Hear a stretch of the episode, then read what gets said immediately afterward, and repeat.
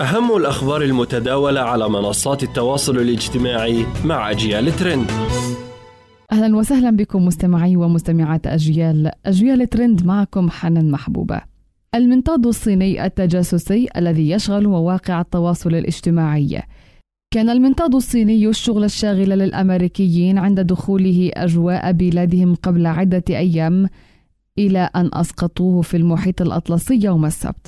أظهرت لقطات فيديو لحظة قيام مقاتلة حربية بإسقاط المنطاد الصيني قبالة ساحل كارولينا الجنوبية فيما استبدأ القوات الأمريكية الموجودة على الأرض عملية لاستعادة الحطامة.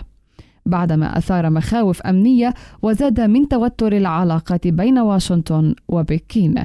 شغل الخبر مواقع التواصل الاجتماعي وقالت مواقع أمريكية أن المنطاد الصينية كان مصدر إحراج لإدارة بايدن التي واجهت مطالب عديدة بإسقاطه والدفاع عن المصالح القومية للبلاد. وأشاروا لتأخر الإدارة الأمريكية في الاستجابة لهذه المطالب بهدف انتظار اللحظة الأنسب لإسقاط البالون وجمع معلومات استخباراتية إضافية ومفيدة للبلاد من خلال الانتظار حتى يمر المنطاد فوق المياه الإقليمية للولايات المتحدة.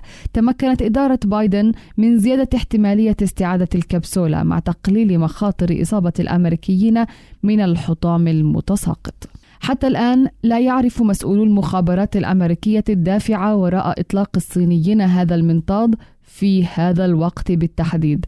وفي هذا الصدد ذكر أن الاحتمال الأكثر ترجيحا هو احتمال أن يكون الجيش الصيني أو العناصر المتشددة داخل القيادة قد سعوا عمدا إلى تخريب زيارة وزير الخارجية الأمريكي أنتوني بلينكن إلى بكين وهو ما حدث في نهاية المطاف كما قد تكون العملية عبارة عن محاولة صينية لتأكيد قوتها في وقت لم تكن فيه الأمور تسير جيدا بالنسبة لبكين بسبب تباطؤ النمو الاقتصادي والاحتجاجات الأخيرة وسوء إدارة جائحة فيروس كورونا. إلى هنا نصل إلى ختام أجيال ترند دمتم بخير وإلى اللقاء.